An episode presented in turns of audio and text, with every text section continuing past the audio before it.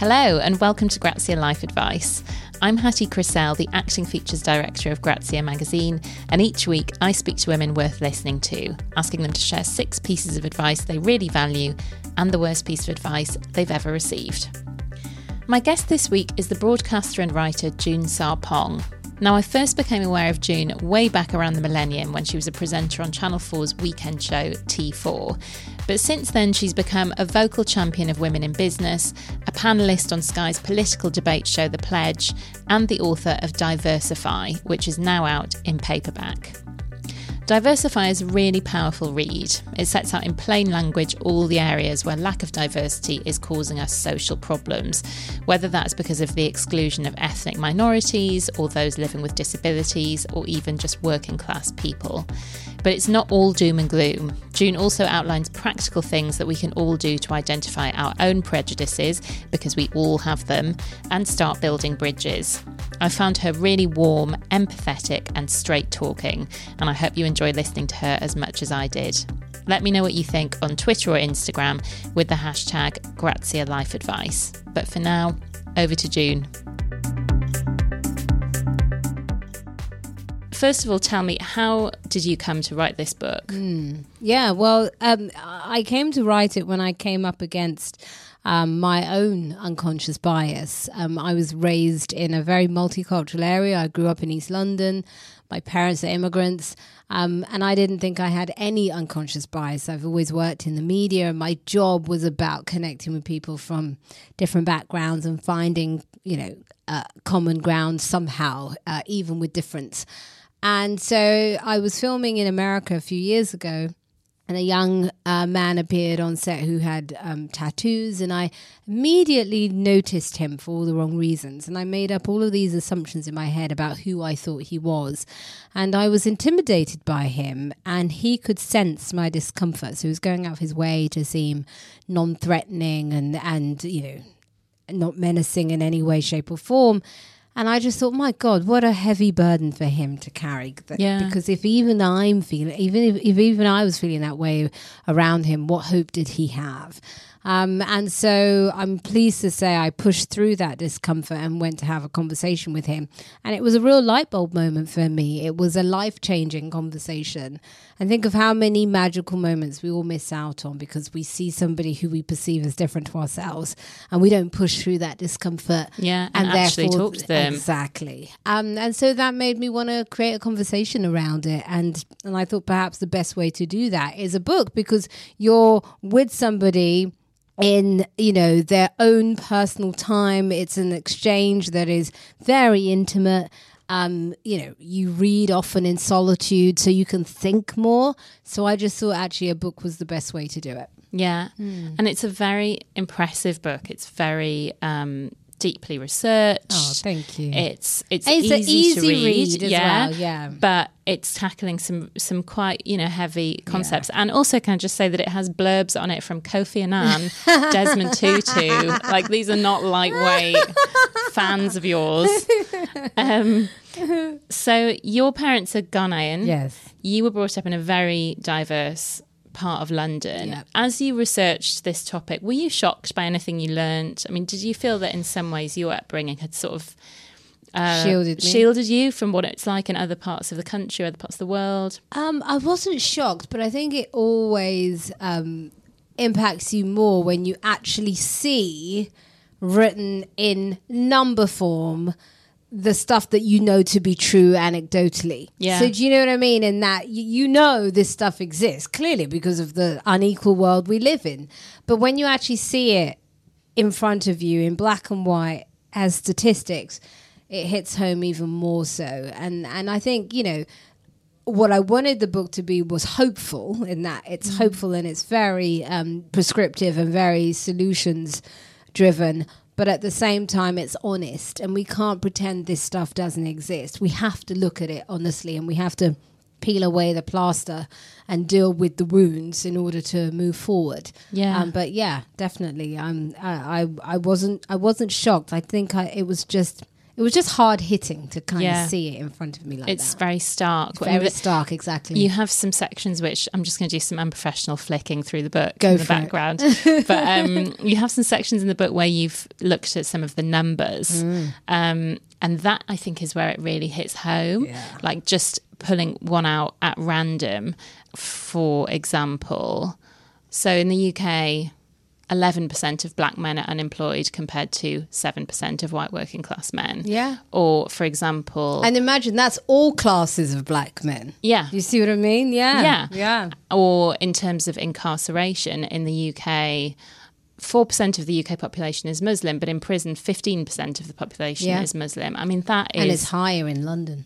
I think it's 25% yeah. in London. Yeah, it's terrible, Yeah. shocking, shocking. And in America, those stats are even way worse. yeah. So you know, these this is the reality of the kind of world we're living in, and and and the sort of inequality that we see in society at the moment. But we can all do something to improve it. We all can do our little bit to help move the needle in the right direction. Yeah, reach out. Yeah. Yeah. Um, I thought it was really interesting that you look at in your first section, you Mm. look at how men are discriminated against. And I think, you know, probably the go to for people like you and me would be to look at how women are discriminated Yes, against, yes. wouldn't it? Yes. So, which is you also cover. Yes. But why did you decide to start with men? Yeah, and that's that's a wonderful question because I think often because we have a tiny, tiny, tiny section of society uh, that is privileged and and and you know that's white elite men. We assume that that's the same lived experience for all men, and it's not. That's not even the same lived experience for all white men. Yeah. And I think it's really important to make that distinction because far too often, because of the uh, gender debate, and you know, I'm like you, I'm a proud feminist and totally think we must uh, be looking at policies that empower women. But the problem with that is we completely ignore what's unfair in terms of men and it's not seen as you know sort of pc to be worried about men. But the problem with not dealing with the issues around disenfranchised men is that men deal with rejection very differently to women. So with women we tend to hurt ourselves which is why you have such high rates of eating disorders or self-harming or, and so on. Whereas men tend to hurt the outside world which is why a man who feels bad about himself is more likely to harm the people around him and to harm uh, the community that he's in and so that's why we have to tackle these issues head on Yeah. Yeah. We have to really listen. we have to and we have to realize that they are vulnerable too believe Yeah. it or not but they are Yeah. yeah Um, okay, well, let's start with your advice, which is Okay. brilliant. So your first piece of advice is nothing lasts forever. Elaborate on that for me. Yes, and, that's not a piece of advice that's particularly been given to me. That's a, a piece of advice. You know, I'm in my forties now, and you know, I've lived a bit, so you kind of experience stuff in life, and so I think that's one of the things that I've just learned that nothing lasts forever, good or bad. So if you're going through a good time, make the most of it and enjoy it, and Yeah. and and really look at your glass as half full as opposed to half empty. Um, and if you're going through a bad time, also know that that's not going to last forever either, and that there is light at the end of the tunnel. I think too often in either case, we assume it's going to be forever, and it's not. And then we get a shock, don't we? Um, when something is good, and all of a sudden that's taken away. We're shocked. We we thought that the good times would happen forever, and then often when we're in a bad situation, we think that that's it. That is Yeah. forever. And I think we just have to have that perspective that you know everything is ephemeral. Yeah. Hmm. Is there something in particular you're thinking of that taught you that? Um, life. I've I've so many things to be honest with you. It's it, there's too many to go into, but yeah, you know, I've had some really terrible times and I've had some great times, and and either side, I'm sort of grateful for. Yeah. yeah, Yeah. You've been in the public eye for a long time yeah. now. I'm old. I was Proudly. you look exactly the same as you did when you were first on TV. But um, I was reading that you got your MBE in 2007. Is yeah, that right? Yeah, I was very. I was How- young then. You were one of the youngest people ever to get an MBE, yeah, I think. Yeah, at the time. Yeah. I mean, that's incredible. That's kind of cool, yeah. Was- Yeah. My parents were very proud. I would, yeah, I'm not surprised. Um, your second piece of advice discrimination isn't personal. Yes. Yeah. So in Diversify, obviously, I look at um, inequality and I look at prejudice and I break it down group by group. Um, but I think what's really important to remind people of, particularly when you're on the receiving end um, of any kind of exclusion, is that it's not personal. You know, this stuff is systemic. This stuff is ingrained in terms of the sort of fabric of society.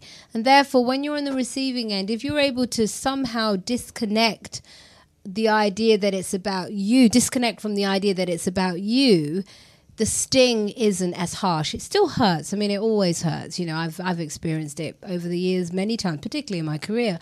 But I do think that when you're able to look at it objectively, it doesn't impact you as much. And, and that's what I would say to anybody. So whether that's a woman in the workplace who is experiencing misogyny, whether that is a black person that's experiencing racism or a disabled person who's been spoken down to, whatever it is, it, it, it isn't personal. This is about society, and therefore, what we have to do collectively is change how the sort of the the, the, the collective thinks but mm. obviously as individuals we have our part to play in that too yeah but i think if you can sort of detach yourself from it it's definitely easier to deal with it's very hard though in the moment isn't it and oh very i mean do you remember as a younger person hitting discrimination and and finding it difficult not to take of it personally. Of course, of course, and, and like I said, this has come with age. And also, it's funny. I I uh, somebody was asking me to uh, distinguish between misogyny and racism because the wonderful thing with uh, being uh, black and female is you understand both. And is I that do a wonderful? I do because I think it gives you perspective. It gives you a real deep perspective in that. I and also particularly for myself when you do a job like mine where you also then get special treatment. So I also understand what privilege feels like, and yeah. I think that that gives you a different lens. You're able to look at it in a completely different way. And I and I always use a fashion analogy. I would say that gender is like wearing a constrictive jacket, a jacket that has not been constructed properly for you. Yeah. And, and, so therefore it's rigid and you can't move the way you would freely with a jacket that you were allowed to create yourself.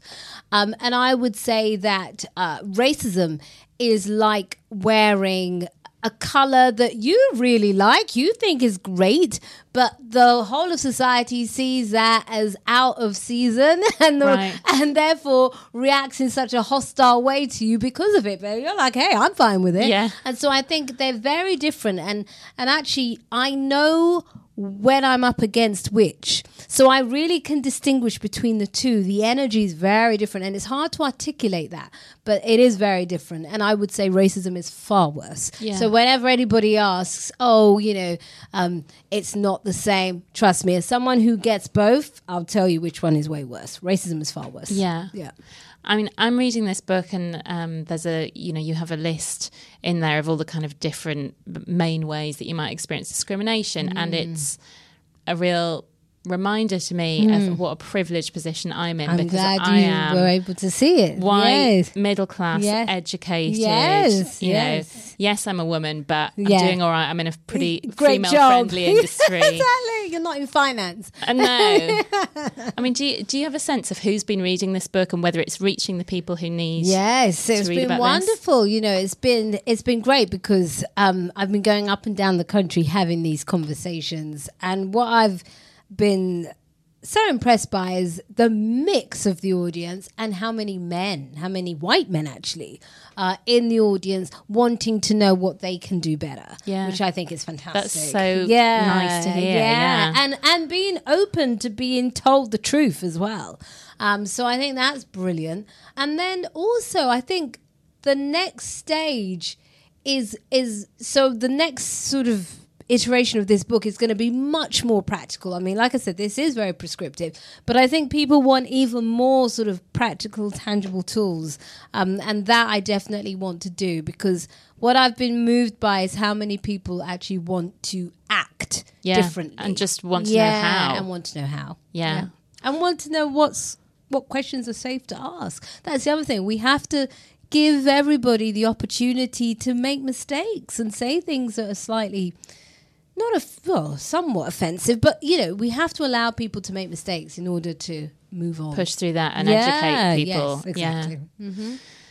Okay, so your third piece of advice is from Maya Angelou. Yes. Always full of amazing advice. Always. Yeah. Always got to quote Maya Angelou, haven't you? So which one have you gone for? Um, people will not remember what you said. People will remember how you made them feel. Um, and I think that's so important. I think often we only think about how we feel.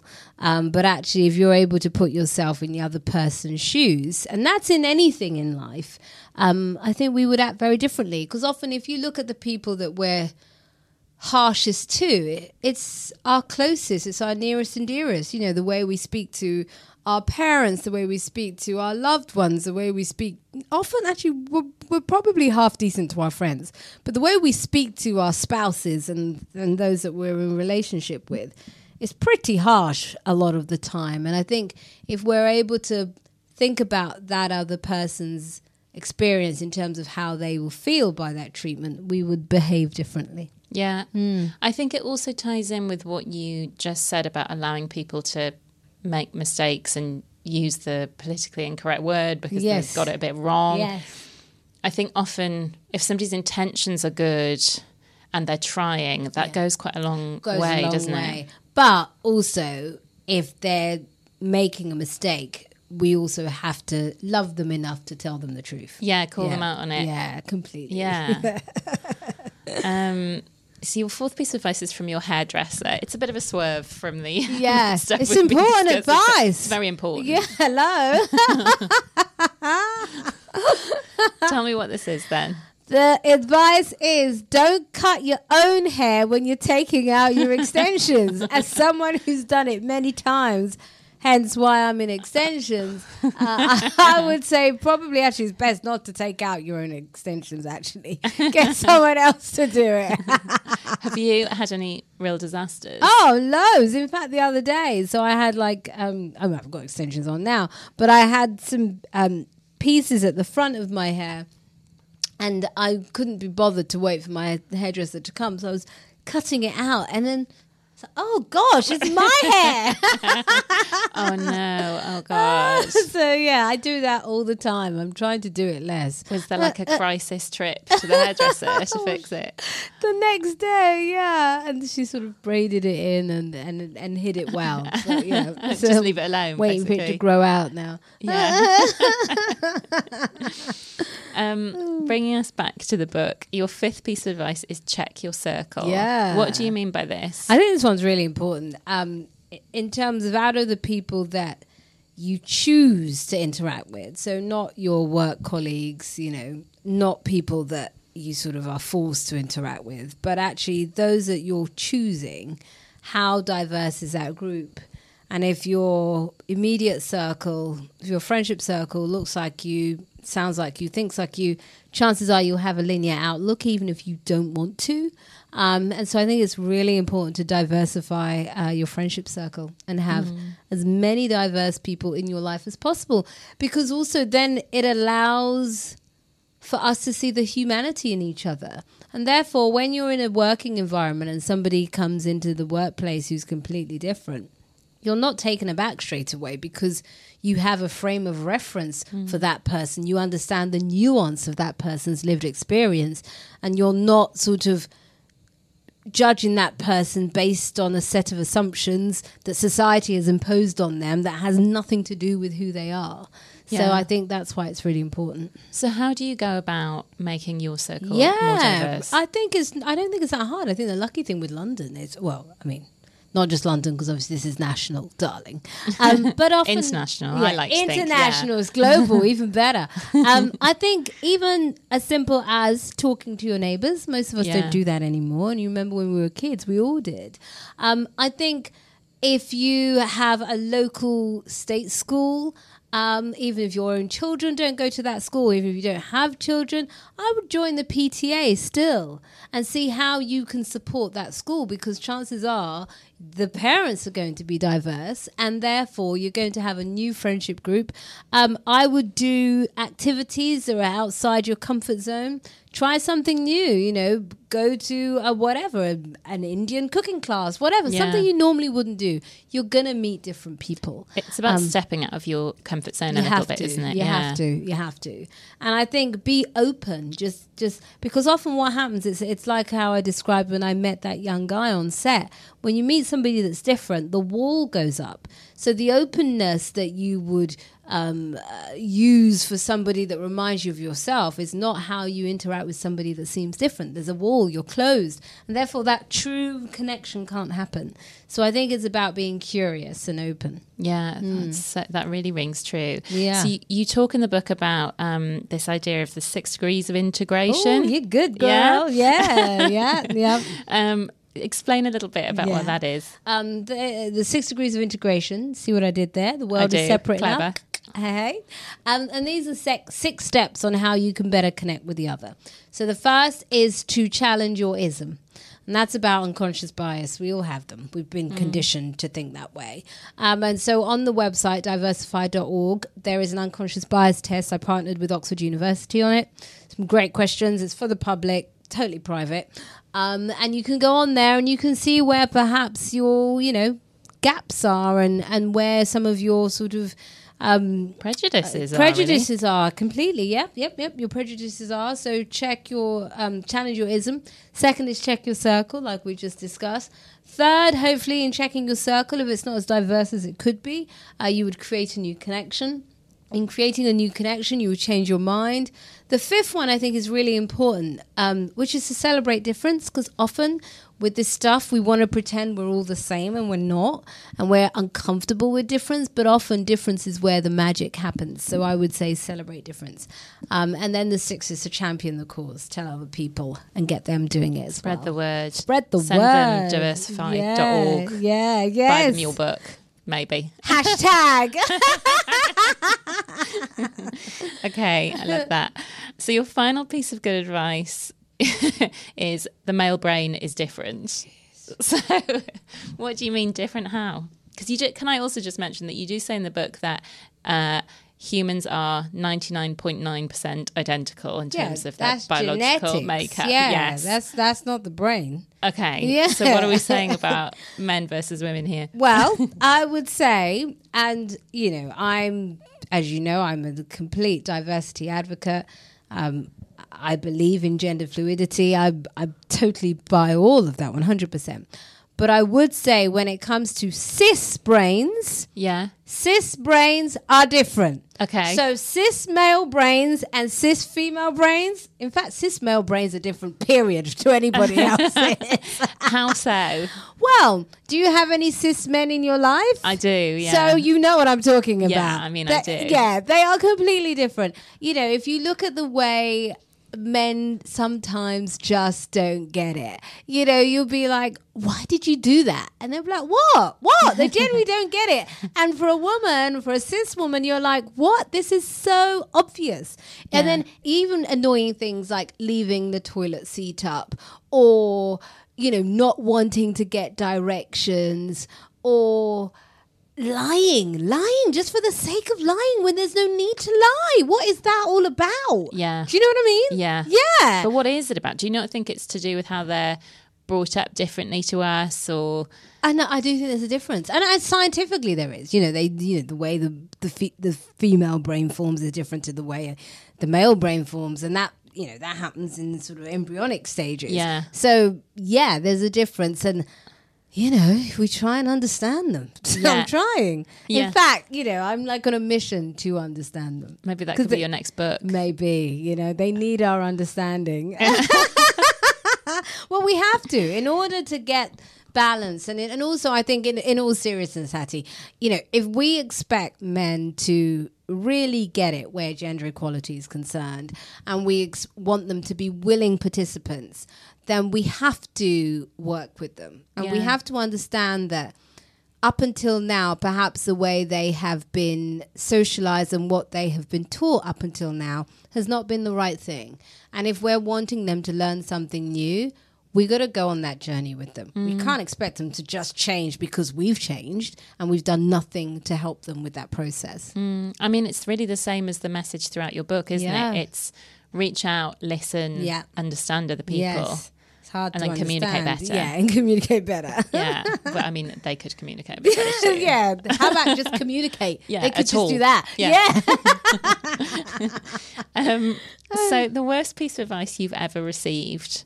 Talk me through this. Yes, which is back to what we've just been discussing. I think, and I, and and it's like what I was saying before we started recording. I don't think my parents ever actually said it outright to me, but I think I know I was raised this way, and most of the people I know were also raised the same way, regardless of their background. And I know a lot of people from very diverse backgrounds across the board. You know, some of the wealthiest people and some of the poorest people, and it seems to be a, a a reoccurring theme just through people, mm. which is we are so fearful of the truth. And often we think it's better to either not say anything or tell a white lie so as to not hurt somebody's feelings rather than just tell the truth. I think, I truly believe the truth will set you free. Are you somebody who, if somebody's annoyed you or upset you, you will just call them up and say, "Look, I have to tell you, you've, I've- you've pissed me off." I've gotten better. No, I would say, you know, on the surface, I might present that way, but no, I'm somebody who, for many years, would just, you know, let things fester. Right. You know, and you would be resentful and not say that you're annoyed by X. And as I've gotten older, I've definitely worked hard at being much more forthcoming. Yeah. And I feel better. You feel better, don't you, when you've been honest? Yeah. Yeah. I do think that, yeah, what you learn through relationships as you grow up as well is that when you don't tell someone, Yeah, they don't know. it will come out in another way later. Will, won't There'll be it? an yeah, argument. There'll be an argument, and it's You'll not what you're it out. arguing about. Yeah. They're like, "What? Why are you making such a big deal of that?" And Yeah. like, well, usually, but really, it's about something else. Yeah, that yeah. maybe you should have just mentioned at the time. at the time. How about that? you know, yeah, totally. Um, well, that's all of your advice. Mm. I have to just ask you if if your readers were going to come away from this book with one thing in their heads, Mm. Yeah. what would you want it to be? I would say that one thing would be hopefully they would better understand the other, Yeah. whatever that other is for them. Because Yeah. we all have an other. We all have somebody that we are uncomfortable around. And how do we move beyond that? Yeah. Hmm. So you're bringing bringing us all together essentially. Yeah, yeah, I think it's much more fun when we are, to be honest. It is, and it's a great book. Ah. Um, thank you so much. Yay! Thank you. Thanks so much, June Sarpong. Her book, Diversify How to Challenge Inequality and Why We Should, is out in paperback now. If you like the Grazia Life Advice podcast, please subscribe, rate it, review it, and share it. See you next week for more advice from women worth listening to.